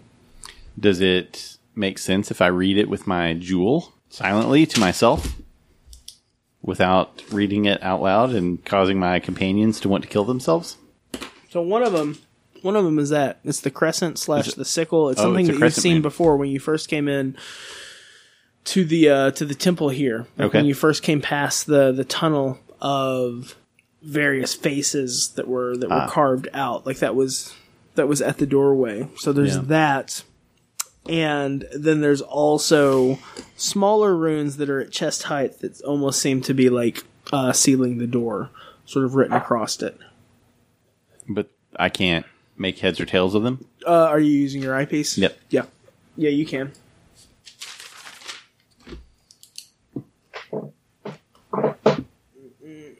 Just a second. Hmm. Russian mythology is weird. Well, that's out of nowhere. Is it? Is it? Or is it? Is Um, well, I suppose I thought it was, but maybe it's not. You know the story of the Baba Yaga and the I've seen John Wick. Yeah. so well, and uh, and you've read Hellboy, but like she likes to count spoons. She got that chicken leg house. The the spoon counting always freaked me out for some reason. Like, why is she counting the spoons? I don't know. Like, Spoons that's have got just- a lot of weird stuff. She does a lot of weird stuff, but like, that's really weird, right? Or no? I couldn't hear you. That that's really that that's super weird. Yeah, Like I just agree. count spoons. Yeah, why is she counting your spoons? Why do those Icelandic trolls steal your spoons and lick them? the spoon licker. I'm gonna go. Yeah, This the is what the doorway says. they're like the Christmas dwarfs. Huh. Why are cultures obsessed with spoons? Holy crap! Oh no. Okay, all right. What does this say now? I don't know if I can show you. Why? I just I'm not sure that I that I should show you this. And if I The did, I'm, acolyte, I'm the not. apprentice. You're reading it out loud. Oh, I can't read the bottom part. okay. Is it just the handwriting, or Pontifex something. you're reading it out loud again? See, he's gonna know that I showed it to you. Oh. um, I, I tell my companions that this makes mention of a person that we've heard of. We've heard of this person, Strahd von Zarovich. yeah. Uh, perhaps, Oh. perhaps this is his tomb.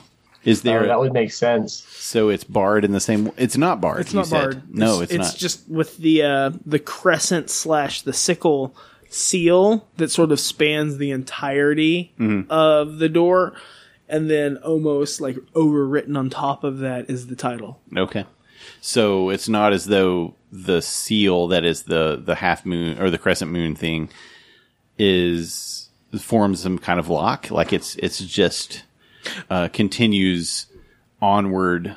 The carving continues onward off of the. No, it's all on the door. So, Oh, so oh, it's- all oh, of this see. is like on the door. I see. I thought. I thought the way you mentioned it that uh, part of it kind of bled off of the door. Um. Well, we might as well go in there. Okay. Just to check it out. Okay. Yep. I'm down with that. Let's check it out. These are all historical and mythical figures that we've heard of, but we don't know who that lady was. So are we good? Yeah. Are we good to keep I going don't think for a you little want to bit? know. I can keep going for another 15 or 20 minutes. yeah, I can go for a little bit. John? Sure. Yeah, go us. he laughs as he tries to kill his friends. You guys are my buds. All right, you're at the uh, you're at the entrance to the tomb of Strahd. What do you do? Go in, I suppose.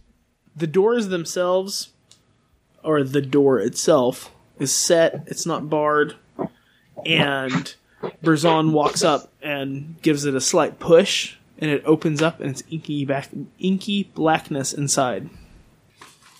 Well, somebody bring up the torch. Uh, I- Lamp. I, bring, Lantern. bring the lantern. So I sent a text message to you guys that that shows something. Hopefully, you can make out uh, the fact that there is uh, someone sitting upon a throne. Basically, what you see is this room, similar in size and scope with the previous rooms, but with a more omnipresent darkness. Uh, holds a singular throne upon which sits a king, a duke, some sort of magisterial figure. Uh, he seems to have a scepter in one hand. Uh, there are there's discernible armor on his body, and you can't necessarily see his face, but there's some sort of ornate materials upon his head, whether it's a crown, a headdress, uh, a, a helm. You can't say for sure. This this fellow is still shrouded in darkness, even with the the lantern that you sort of shine inward. The dark one. Can we see if he has a left hand?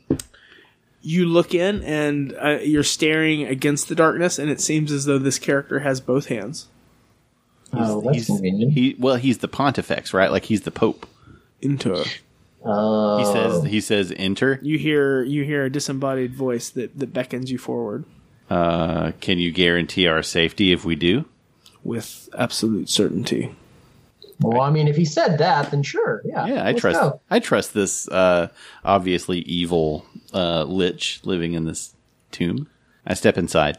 To whom do I have the honor of meeting? I am Alaric Dark Dirt of Clan Dark Dirt.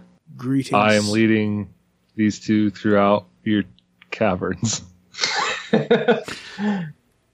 I would. Uh, I would give you a false name, but I suspect that you would know that I was lying. True and I'm. Berzon from the south. A hefty sword you carry. Oh yeah, I, I found it down the way a bit. It uh, I've I've been looking for it to avenge my family, and uh, I'm pretty stoked that I found it down here. Three adventurers of some repute, it would seem. No repute. Oh, I, I, I would differ. That sword speaks to you being storied heroes that would go down in the annals of history, We only just found it. I think you knew that. and that would be enough. Who are you? He announces himself as uh, the the praetor Pontifex uh, Strahd von Zarovich. And I can't necessarily give my best Christopher Lee, but if you can imagine that, that's sort of the, the voice that you're getting, uh, this magisterial decree. Like he, he is a ruler and he is a holy man, and that comes across regardless of like the armor that he's wearing. Why are you here? I've been retained here, but it seems as if those days might be dwindling. Oh, I have an opportunity go on. Retained by who? by you, good sir. I implore you, let us rule the borderlands together. Escort me out, and I shall raise an army by which you have never seen the magnitude, the horror, the grandeur as which we will take down the mountain. Hmm. I'm not sure horror and grandeur go in the same sentence together. That makes me pause. That sword is both horrific and grand to behold. I look at my com- companion with with wide eyed, uh, uh, a wide eyed look and, and kind of nod like he's got you there. What do you seek, dwarf? He turns, and while you can't see the face of this this dark this dark figure, it's in shadow. Uh, Alaric, you get the sense that the eyes are gazing upon you, Bela Lugosi style, like in the darkness. They're still locked upon you, and he asks, "What do you seek?"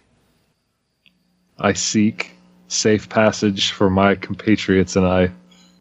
I shall grant that and more. Do you not crave respect? Do you not crave riches? Do you not crave happiness and some level of respite from all of these horrible memories of your past that plague your dreams? You, and he turns his eyes over to uh, the preternatural. What do you claim? What do you desire? Knowledge above all else. I I have heard the bride next door. Indeed, I heard your calls and I felt her echoes through the walls.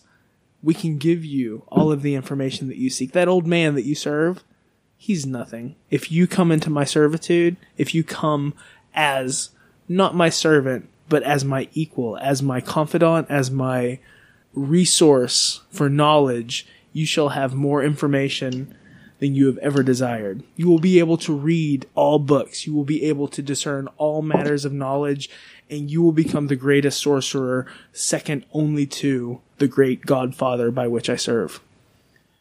Uh, that is very tempting. Who is the Godfather that you serve? The eater of gods himself, Vecna.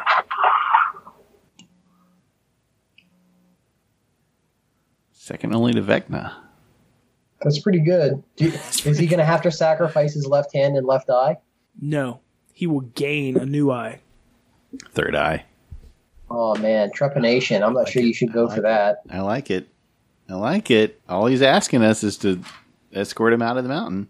I don't. There's been nothing here that has, you know, offered any harm. This sounds like an easy job. You get your sword, I get my knowledge. Alaric gets Peace. the gold that he's been sort of uh, wanting this whole time. and power, power over that insolent brother of yours.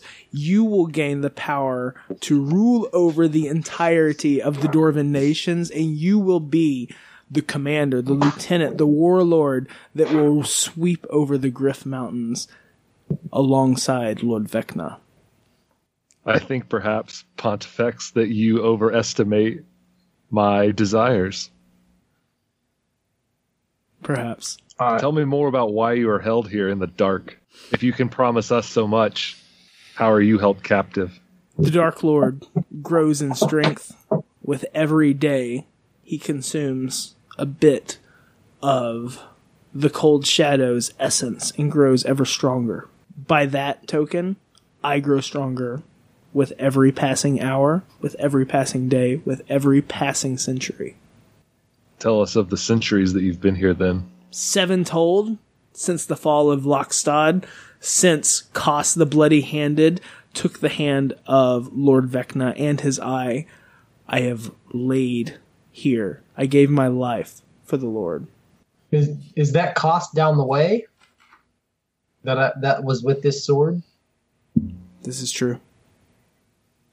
How did you come to have him interred with you? It's the other way around. I'm interred here with him. This is ultimately a tomb for him, and I passed thereafter. I lay in waiting, the same as the handmaiden. Lord Vecna will return from the Sheldamar Valley. He will come back. He will take the Northlands as well as the Summerlands and all of the lands of Oerth. His rule will be complete, entire, eternal. Who built this place? The handmaiden, you've met her already. She built this entire catacomb structure. She's built cities. She is the grandest of architects. do I do I recognize the name of the Sheldamar Valley? Is that somewhere that we would know?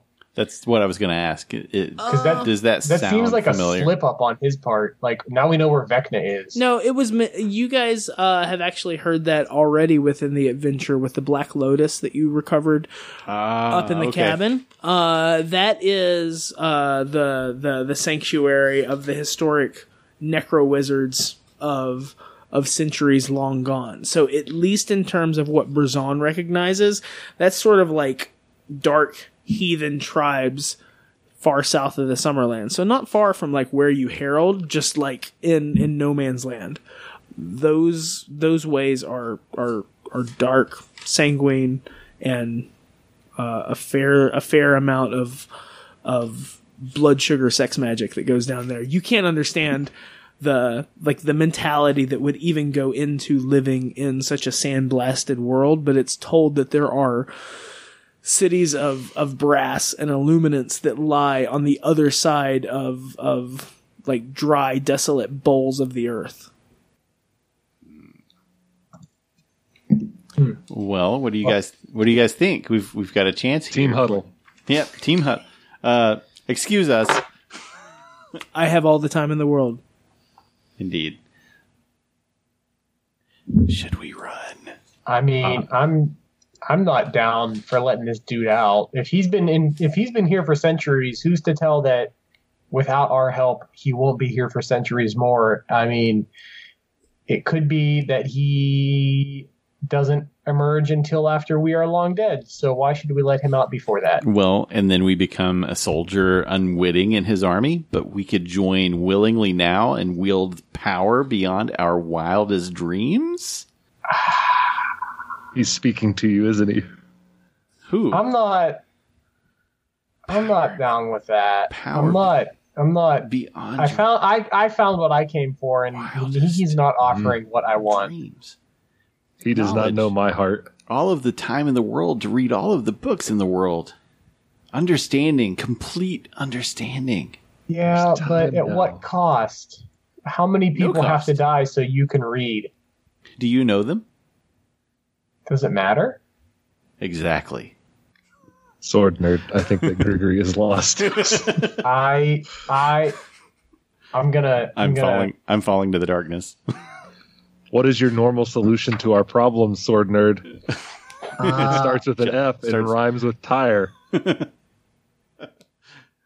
Uh fat Oh time. yeah, fire. I, I, uh, I'm big and strong enough. I think I could just like wrestle scrawny old Gregory to the ground and just like if you can get the door and bar it behind us or close it behind us, I'm just gonna like pick Gregory up and walk him out of here. Like just bodily, not even give him a chance to go over. Let's give him one more opportunity to leave willingly with us. Are you saying this out loud? I'm I can hear. What Are you it? coming? what is it that you desire? What is it that's that's counter to my offer?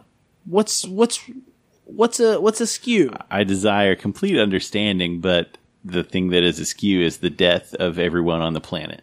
I I I, I am not promising that. I am promising one life eternal to all living things on this planet. Two, aside from the torment that will befall all life on this planet and continues to torment everyone as we speak, I will provide an avenue of respite, uh, some level of of escape while they persist on this mortal coil. Who do you wish to save? You, Dorf. And again, you can't see the eyes of uh, Strahd, but you you get the sense that he's gazing over at you. I will give you life immortal, and those that you those that you wish to come upon that amazing adventure, I will bring them along. You will live forever. I don't need to live forever. You, he turns his eyes over to Berzon. Who is it that you care about so much that you would desire to save? Name them, and I will bring them, bring them to me. We will, we will rule as a, as a family, and you will have absolute happiness and power for all the days that you live. And I can say that you will live forever.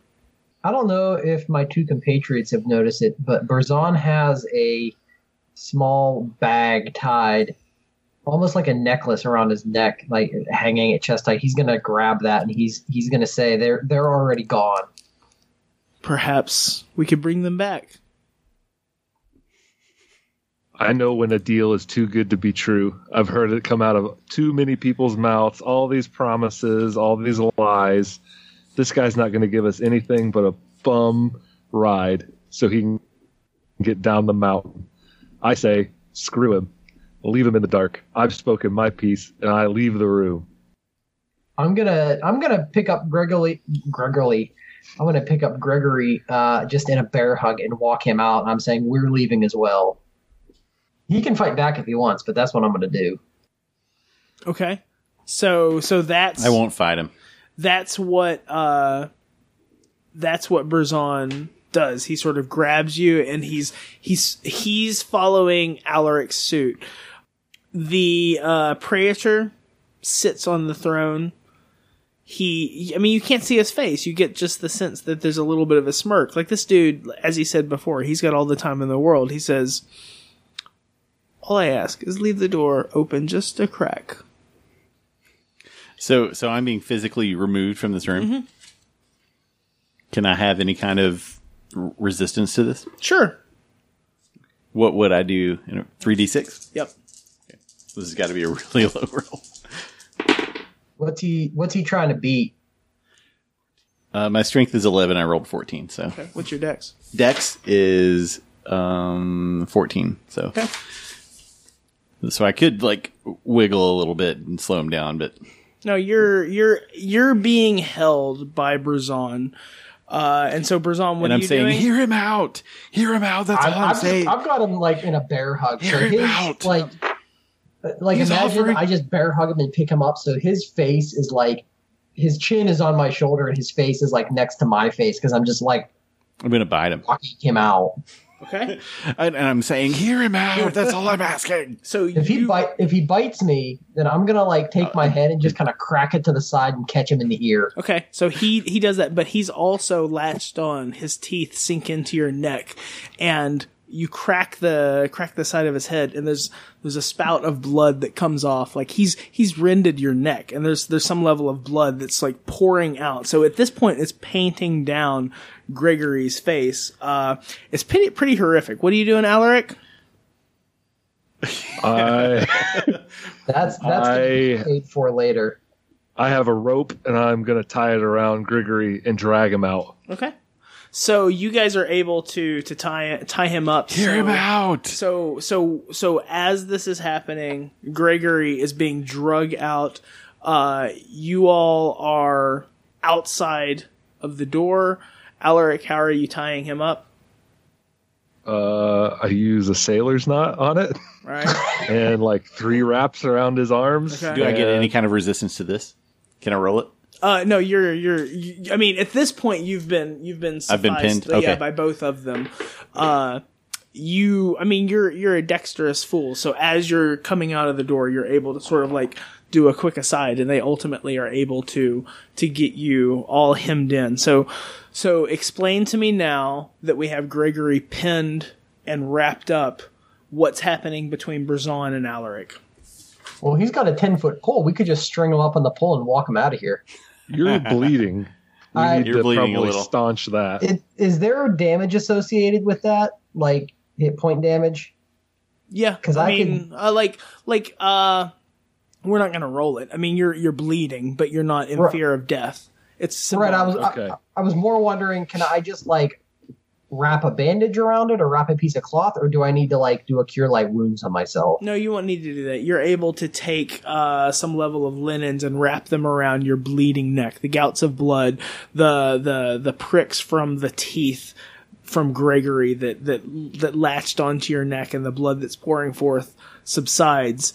Uh, and Gregory, that taste, that coppery taste, that rich taste of, of life that's in your mouth, it's there, and you're almost able to resign yourself to to that taste as you're like sort of unconscious and you're being lashed to the pole here and being drug out, you know, along the path.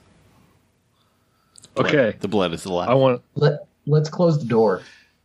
I'm gonna. Leave it open. a You close the door. I'm gonna talk to He wants Gregory. us to leave it open. No, I, He wants yeah, it. we're, I, I'm gonna close it all the way. He wants us to leave the door open a crack. Gregory, Gregory, look at me. look at me. Open your eyes. I hear you. I my know the, son. the tricks that this place can pl- play on the brain. I've played that piano. You said those things, and I turned into a Coheed fan and tried to throw myself in a pit. No, This is more than that. It is not more than that. Are you going to snap out of it, or am I going to have to snap you out of it? This is knowledge in I cuff him right in the face, backhand him. Smacking me? Okay. okay, you you do that and you crack it. I mean, I guess like I don't see a way to resolve this other than to say you're lashed down and you're like knocked out. So Okay. like like it's Fair. gonna That's happen. fair. Yeah. That's fair. I, I won't stop until. So you're lolling, uh, and with with that, you know the the words that are resonating like within your your brain, Gregory, are you know along the lines of "I hear you, my son. I'm coming, my son. The door is open." the door is open. I'm gonna I'm gonna say that as I drift into unconsciousness. Like the door is open. so Alaric and Gregory, I mean, you're you're not hearing this. You you've you've uh sub like subdued this person. You've lashed him to the pole. You've got him. So what's happening at this point? Should should we go kill that dude in there? Like we saw what he did. Like He's been alive for 700 years in the dark. Do you really Uh, think that there's anything we can do to him? I mean, I've got this cool ass sword now. Maybe I've got this cool. Ass sword. Can you even wield that thing? I'm gonna I'm gonna take the sword and be like and like kind of test it. Like I think so. Like test swings in the air. Like look, dwarf, I can do this. You're gonna go. you're gonna go in there with a giant magic sword, and I'm gonna have to babysit old Well, no, no, no. We, pants here. we leave him tied up. You come with me and we kill that thing. You know, because he like entranced our buddy here. and what makes you think he won't entrance us when we go back in there? Uh, he didn't the first time. It was uh, it was in both of our eyes. He had us on the hook a little bit. Uh, maybe, maybe. This guy's the smartest of the three of us, and it got him. So what are you guys doing? Like, come on, We're Like, arguing. yeah. I mean, I I, think- see your point. I see your point. I see it, but I I don't think we like. locked him back in there. Are you sure we closed the door? Like we're sure it's closed. He's not getting out. As far as we know, the door was closed when we got here, and he's been in there for 700 years. Does it? Right. Does did the door open in or out? In Uh, yeah, it opened in similar to the other. Like, Was there? There it was. This one wasn't barred, but are there like hooks to bar it? Like if we got if we ran back and got that other, uh, other piece of iron or or the bar from the other the first door that we entered that was on the tomb that I got the uh sword from. Could we bring that back real quick and bar this one? Are there hooks for that? uh, yes, you could go get said bar. No, there are not hooks for that. There's no recesses or Okay. any any mechanism to lock said door. I was just curious, like maybe there was a mechanism for it and it just wasn't locked. No, I mean, I mean, presumably with enough time and a pickaxe, you could you could make it, but not not as it Yeah. stands. But we don't have that. I don't have a pickaxe. Do you have a pickaxe, dwarf? no, Uh, what do you? I What have a good are short you? sword, a mace, a whip, some other Uh, stuff. So what are you certainly a- guys? What are you guys doing at this point? You're you're talking. You've got your compatriot. I say we you've get- lashed. We get Gregory out of here. before he before he gets up. sucked sucked further in? As I as I drift in and out of consciousness, I, I whisper, "I will drown in black and await the end of all things." Yeah, that's not good. There's a little bit of madness that seeps into your brain with that statement. Into Maybe our brains? kill him. No, we've got him tied up. He's got a ten foot pole. I mean, I know you're shorter than I am, but like if you got a if you got the one end on your shoulder and I hold the other end in my hand, we could carry him out of here. I want Alaric I'm going to to use kill us that big both. sword of yours to get you down to my size, Well, if I have just bloody stumps, then I can't carry him out well, can I? but I'll feel better. I think between the two of us, we can carry him out on I the agree. on his stick. And I think that we should do that. Okay. But it- what No when more did our short jokes. when did our relationship become so adversarial? Way, way a long time ago. We've always been kind of like this. You get the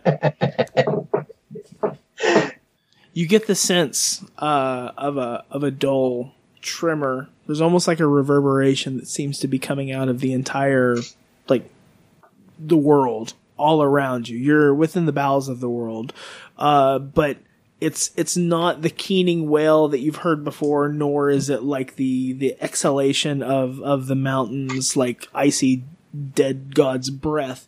What you're getting here is almost as if the the the mountain is coming alive. There's just there's an energy and a and a slight uh like almost imperceptible seismic tremor that begins to sort of like come through your feet and and you're you're feeling it. That can't be good. Yeah, we should probably get out of here. Let's get him and, and get hoofing. I will drown in black and await the end of all things. He's gonna. He's just gonna keep doing that, isn't he? Okay, can't hit him so uh where are you going? What are you doing? I mean, I, I guess just back out the way that we came. Like you just want to go. I got my sword. If there's, you just want to go back to the entrance and see if we can climb out of the back into the cabin. Yes. Okay. So you all are heading heading back the path that you've come. Uh who's where and what's the what's the order here? Describe it to me. Untie me, my friends. I'm going to be in front with the stick on my shoulder. He's going to be behind me with the stick on his shoulder.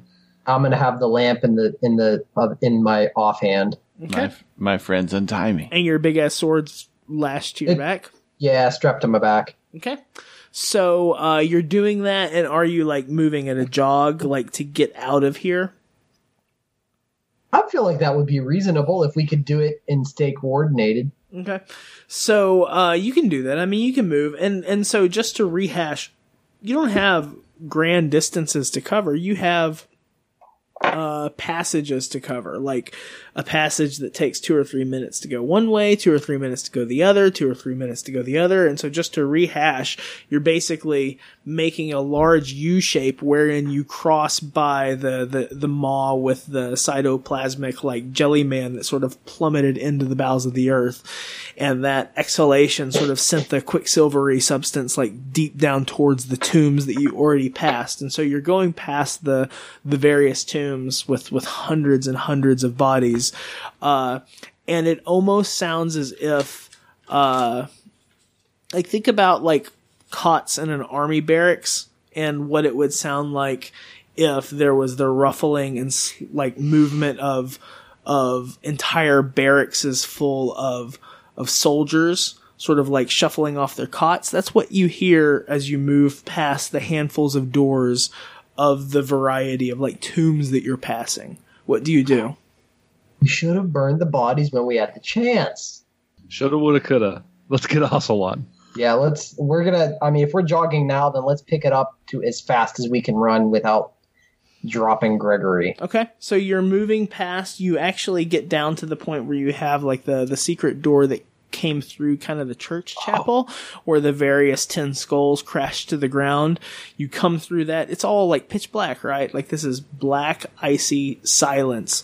Uh, and and you go through that room and you go uh ultimately through the passage with the faces that seem to be screaming at you. And at this point, those silent screams are just even more terrifying. You get to the point where you have the metal rungs that lead up the well out of the bowels of the earth. What do you do? Untie me, Is my Gregory friends. awake? Untie me, my friends. Okay, he's still crazy. Yeah. Um, Can can I fashion? Can I like grab his wrappings and like, I don't know, somehow get tie extra rope to it, or get my arms through the rope that has him, so I could like put him on my back like a backpack, Yeah, so I can sure. climb him out of here. Yeah. A papoose. Yeah, Okay, so uh, uh, we're gonna do that. go ahead and you're you're ascending. Go ahead and roll forty six and tell me what you get. Sixteen. Okay, what's your strength?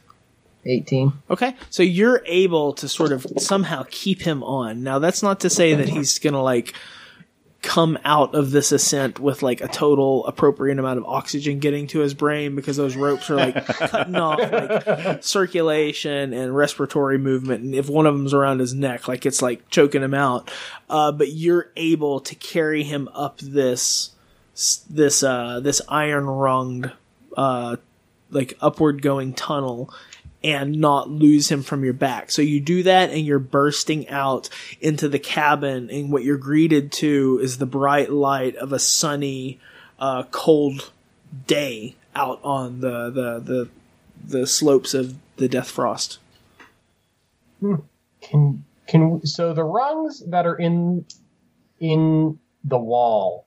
Do, do we think that we could pull those out anyhow? Are they loose or are they in there pretty well? Yeah. Like, can we can we destroy this tunnel behind us? no. I mean, in, in, in short answer, no. Not like within the next hour or the next month. I mean, as we've talked about before, the stonework and the ironwork here is amazing in as far as like the quality of it. So, uh, you're not going to be able to just like kick a rung loose. Right, right. Um, at the very least, we should probably drag something real heavy over this door. What are you doing, Alaric? Uh, I like the way he's thinking, but I don't know what we're going to use to do that. Are you climbing out of uh, the tunnel? Oh, I thought we both did. No, you got to tell me, dude. Oh, I'm sorry. Yes, I'm climbing out. Okay. So you guys both come out. You're in the central room of the cabin, and what are you gonna do? You're going to untie your friend who's awake now. I'm Are you okay? Of course, I'm okay. that that's that doesn't sound real convincing. Well, You you I'm, want the I'm as okay. again? I'm as okay as I can be, given that you punched me in the face. Yeah, you're you're starting to to just get a little bit of like you're groggy, Gregory, but you're at least coming out of this. So so we're gonna say that. I mean, you're you're spewing a bit of nonsense here, but you're beginning to perceive the environment as well. Will a drink help you? Uh, there's uh, one remaining flask of Applejack in my bag. Did you bring my bag? We've got your bag. I've got a I've got some wine in mine. I want the Applejack. Okay, What? since I punched you, I get you your apple. All of the Applejack. I that punch was warranted given this, and I'm going to point at my neck. I apologize, my friend. Uh, So okay, apol- so apology uh, accepted. are you doing anything to the tunnel, and where are you in the room? I really do think we should drag something. Like, there's that desk here. We, I mean, that's at least something. Are you dragging the desk over it? Uh, yeah. While while while Alaric is is screwing around with Gregory, I'm gonna close the trap door and and then drag the desk over. Okay. So so you pull this desk over. You know. And like flip of- it over so like the big flat top is on the floor and the, like because if the feet are just sitting above it, then they could still open the trap door. Sure. Uh, Uh, okay. And so, uh, Alaric, it seems like you're getting out a bottle of Applejack and you're you're forcing it down the gullet of Gregory. What do you do at that point, Gregory? You're coming to, and the the the jolting, sort of like bracing taste of the of the the apple whiskey brings you to. Uh, While I'm- he's I'm doing just- that, I'm listening for any more of those terrible sounds that we heard where the whole earth shook. Or Uh, you, looking you Kinda, around. you kind of feel that. So, so you kind of feel again. There's like a reverberation. There's almost like a seismic uh, uncertainty, like in the mountain itself. You are feeling as if you are a an ant on an ant hill, and you're within this cabin. Uh, and and you can't really see much from where you're at, but you're sort of like in this cabin in the woods, like up on the side of the mountain, uh, that's surrounded by the cemetery with old Zeke down below you. Is old Zeke here? I don't. wh- No, he's he's not. What do you What do you want to do? Like now that you guys are in the cabin on the side of the mountain, where are we going? I back down the mountain slope, I suppose. I'm is trying to remember. Is there anything else heavy in? I guess there's the clock. Uh, I'm gonna grab all the heavy stuff I can get and just put it on this door Okay. or the trap door, just to. You get all Slow- you get all the things that you can grab, and you pile them on top of this this trap door. Okay, Uh, I feel better about that. Should we go warn people? Who would we? Who do would you we do you do you want to warn people? I'm what do we say to people that their death is coming? That it's inevitable? That someday oblivion will come for all of us? How crazy do you sound, Alaric? You sound like a death cultist. Whoa. So so you're inside the cabin. Where do you go from here? Back out into the sun. Okay, Alaric, you've you've had enough. The darkness that you encounter down under the, the, the mountain itself, the, the earth, the bowels of the world, uh, it's too much. And you're you go to the, the front door of the cabin that you came into originally. You you blast it open. I mean, you've already got the light coming in from like the windows of the cabin itself, uh, and you step out onto sort of like the the the, the porch or the veranda of the cow uh, of the of the cabin and recall this cabin set like on the on the periphery of the cemetery. And i guess what you see is just outright uh uh vomiting up of death from the grounds itself. So it's as if health is vomiting out its filth just all upon the the the sh- the, the, the rocky slopes of the mountain. Recall that you have quite a large cemetery here and and what you see are innumerable dead bodies clawing and climbing their way out of the graves. And and as you're taking in that horrific vista you begin to hear the pounding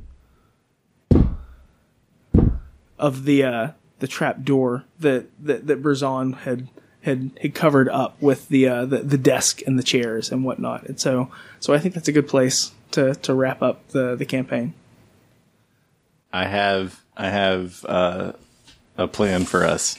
I'm I'm interested to hear it. I take out the bag that we found uh, early on of black lotus powder, And we all just take it. and and I take I take my finger and I put my finger inside it, uh-huh and I take just a pinch of it, and I breathe it in, and I look at my companions, and I say, "Do you want to follow me into that good night?"